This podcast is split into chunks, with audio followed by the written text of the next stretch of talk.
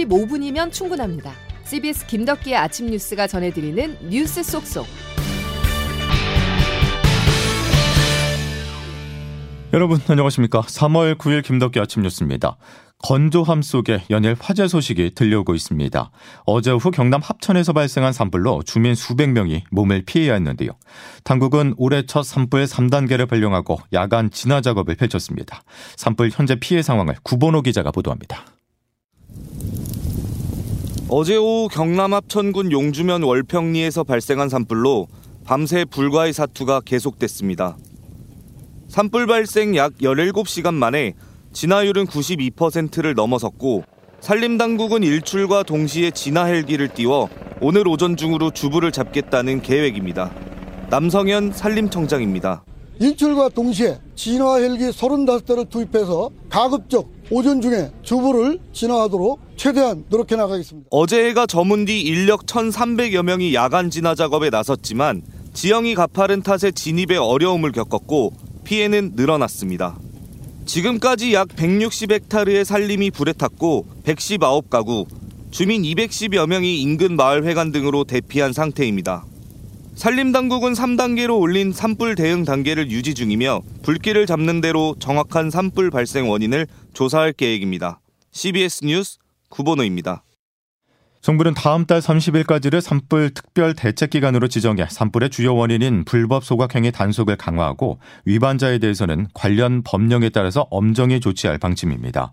행정안전부와 소방청, 산림청 등 다섯 개 기관은 어제 산불 방지 대국민 담화문에서 최근 강풍을 동반한 건조한 날씨가 이어지면서 올해 산불이 벌써 백구십오 건으로 평년의 일 점 오 배나 많이 발생했다면서 특히 삼월 들어서 하루 열 건 이상의 산불이 나고 있다고 주의를 당부했습니다.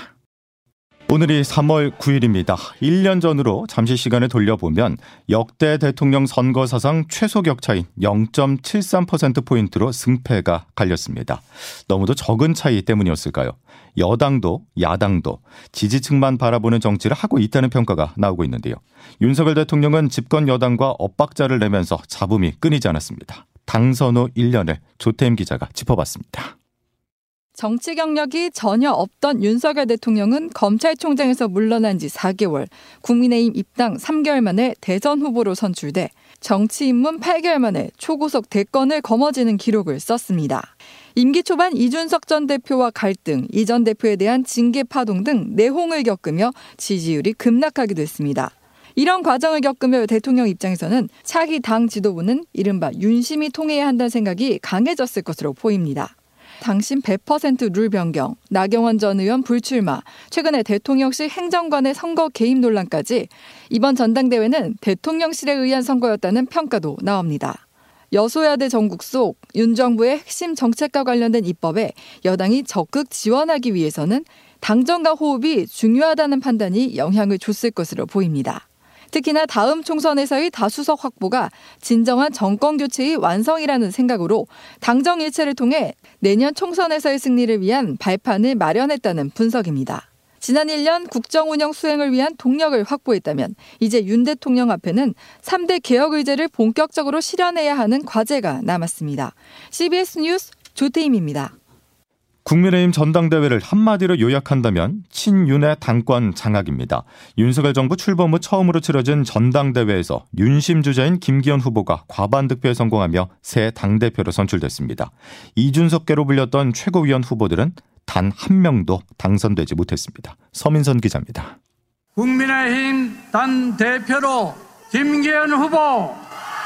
국민의힘 김기현 신임 당대표의 득표율은 오십삼 퍼센트, 당대표 경선에 한해 과반 득표 후보가 없을 경우 결선을 치러야 했지만 일 차에 당선돼 새 지도부에 일단 힘이 실릴 전망입니다. 저는 우리 당 동지 여러분들과 한 몸이 되어서 이 민생을 살려내서 내년 총선 승리 반드시 이끌어내겠습니다. 전대로 확인된 당심은 윤석열 정부의 안정화에 방점이 찍힌 것으로 해석됩니다. 김 대표가 과반을 넘었을 뿐 아니라 최고위원회 김재원, 조수진, 태용호 등 친윤 성향이 대거 당선됐고 장혜찬 청년 최고위원도 과반 득표로 당선돼 새 지도부는 가히 친정부 성향이 싹쓸이했습니다.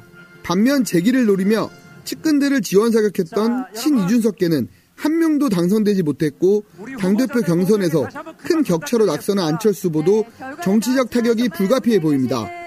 당심은 윤심이라는 것이 확인된 만큼 원활한 당정관계와 용산 대통령실의 주도권이 주어질 전망이지만 김 대표가 해결해야 할 과제들이 산적해 있습니다. 경선이 과열되며 불거진 당내 갈등을 봉합해야 하고 총선 승리를 위한 중도층 흡수가 절실해 보입니다. 씨비에스 뉴스 서민선입니다.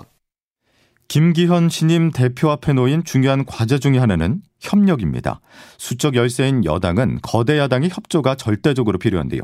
김기현 대표는 빠른 시일 안에 민주당 이재명 대표를 만나겠다고 밝혔지만 민주당은 김 대표의 울산 땅 투기 의혹을 지적하면서 야당으로서 견제 역할을 해내겠다고 강조했습니다. 양승진 기자의 보도입니다. 국민의힘 김기현 신임 대표는 당선 직후 기자회견에서 국정 파트너로서 야당 지도부와 협의하겠다고 밝혔습니다. 빠른 시일 내에 이재명 대표를 포함한 여러 야당의 지도부도 찾아뵙고 의견을 구하고 더불어민주당 이재명 대표 측도 민생 문제 해결을 위해 김 대표와 협력하겠다는 뜻을 내비쳤습니다. 하지만 정치권에서는 여야 관계가 순항하기는 쉽지 않을 것이란 전망도 나옵니다. 광역단체장 출신인 두 사람은 해당 지역의 토건 비리 의혹에 연루돼 있다는 공통점이 있습니다. 이재명 대표는 대장동 위례신도시 개발 사업 특혜 의혹으로 검찰 조사까지 받은 상황입니다. 이 대표의 사법 리스크가 현재 진행형인 만큼 김 대표는 계속해서 이를 집요하게 공격할 것으로 보입니다. 반대로 김 대표의 울산 땅 투기 의혹은 민주당의 집중 타깃이 될 전망입니다. 안호영 민주당 수석 대변인입니다. 이제 여당을 장악한 제왕적 대통령만이 남아 대리 대표를 허수아비로 세운 채 군림할 것입니다. 다만 양측 모두 극단의 대치가 불러올 국민 피로감을 의식해 총선을 앞두고 민생을 위한 전략적 협력에 나설 가능성은 열어두고 있습니다. 씨비에스 뉴스 양승일입니다. 세계 여성의 날이었던 어제 윤석열 대통령의 행보에는 여성 관련 일정이 없었습니다. 오 년 만에 여성의 날 대통령 축사도 사라지면서 윤 대통령의 반여성 행보에 대한 우려의 목소리가 터져나오고 있는데요. 민소훈 기자가 취재했습니다. 윤석열 대통령이 취임 이후 처음 맞은 세계 여성의 날. 오 년 만에 여성의 날 대통령 축사가 사라졌습니다. 윤 대통령의 선택은 국민의힘 전당대회. 윤 대통령이 자취를 감췄던 여성의 날 기념행사에는 대신 김건희 여사가 얼굴을 비쳤습니다. 앞서 윤 대통령은 지난해 대선 후보 시절 여성의 날에 별다른 메시지 없이 자신의 에스엔에스에 여성가족부 폐지 공약을 재차 강조해 논란을 빚기도 했습니다.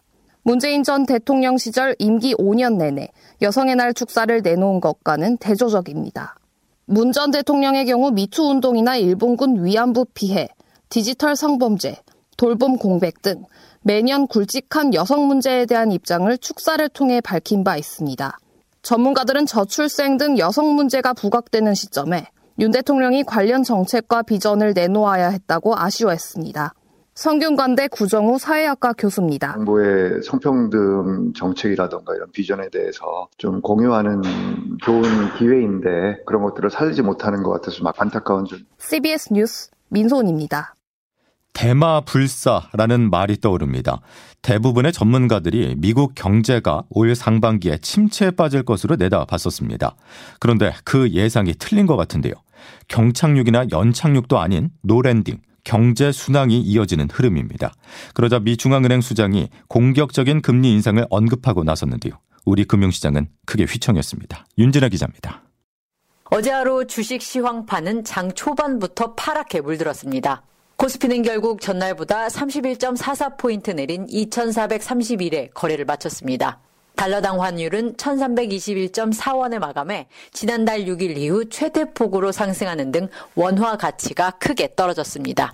발작, 공포라는 표현이 어울린다는 얘기가 나올 정도로 놀란 우리 금융시장. 미국 연방준비제도 제롬 파월 의장이 현지 시간으로 칠 일 의회에서 금리 인상 필요성을 언급한 데 따른 겁니다. 미 연준이 오는 이십이 일 기준금리를 영 점 오 퍼센트 포인트 올리는 빅스텝을 밟을 것이란 전망도 높아졌습니다.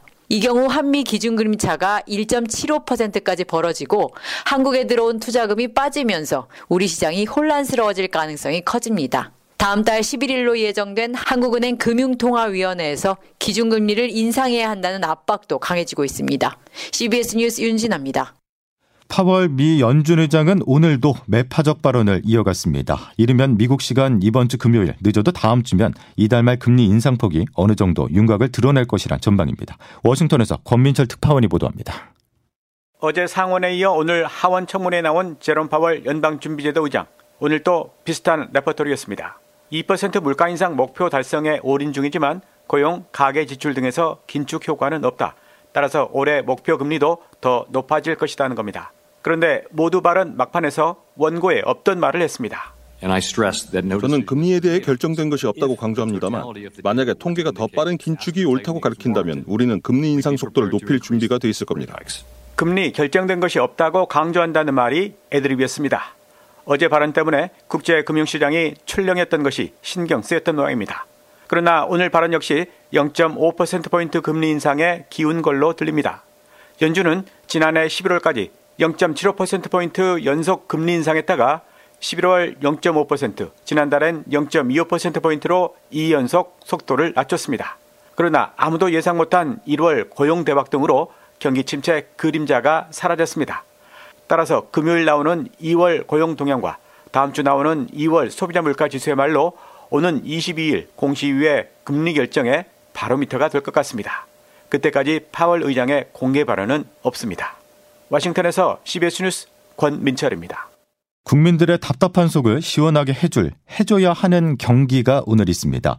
야구 월드컵으로 불리는 월드베이스볼 클래식 첫 경기가 오늘 펼쳐지는데요. 조별리그 통과를 위해서는 내일 한일전보다 오늘 호주전을 반드시 승리해야만 합니다. 김조휘 기자입니다. 결전의 날이 밝았습니다. 이강철 감독이 이끄는 우리 대표팀은 오늘 낮 열두시 호주와 더블유비씨 일라운드 B조 첫 경기를 치릅니다. 호주 선수들에게 낯선 투구폼에 사이드암 고영표가 선발 투수로 나서고 메이저리그에서 정상급 수비력을 인정받은 김하성과 토미현수 에드먼도 피스톤 콤비로 첫 공식 경기를 치릅니다. 내년 메이저리그 진출을 선언한 국내 최고 타자 이정우의 본격적인 쇼케이스도 시작됩니다. 선수들은 어제 일본 도쿄돔에서 마지막 담금질로 출전 준비를 마쳤습니다. 말은 않지만 선수들도 마음적으로 비장한 각오를 하고 있다고 생각합니다. 여기를 벗어나서 미국 마이애미를 꼭 가는 게 목표입니다. 대표팀은 이번 대회 사강 이상을 목표로 잡고 있습니다. 이천십삼년과 이천십칠년 이회 연속 더블유비씨 일라운드 탈락의 고배를 마신 한국 야구. 육년 만에 다시 열린 이번 대회에서 명예회복을 벼르고 있습니다. 도쿄에서 씨비에스 뉴스 김조입니다. 김덕기 아침 뉴스 함께하고 계십니다. 기상청 연결하겠습니다. 이수경 기상 리포터. 네, 기상청입니다. 예, 오늘 비 소식이 있던데 어디에 얼마나 내릴까요? 네, 오전까지 수도권을 비롯해 강원도 그리고 남부지방에 산발적으로 비가 오는 곳이 있겠는데요. 비의 양이 오 밀리미터가 되지 않아서 건조함을 해결하기에는 부족하겠습니다.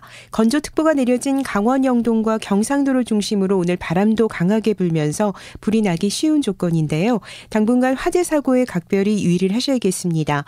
오늘도 이례적으로 포근한 날씨가 이어지고 있는데요. 오늘 아침 서울 기온 십일 점 칠 도로 어제보다 사 도 정도 높은 기온입니다. 오늘도 안연한 봄 날씨를 보이면서 한낮에는 서울과 수원 십오 도, 강릉 십육 도, 부산 십구 도, 대전 이십 도까지 예상됩니다. 날씨였습니다. 목요일 김덕기 아침 뉴스는 여기까지입니다. 내일 다시 뵙죠. 고맙습니다.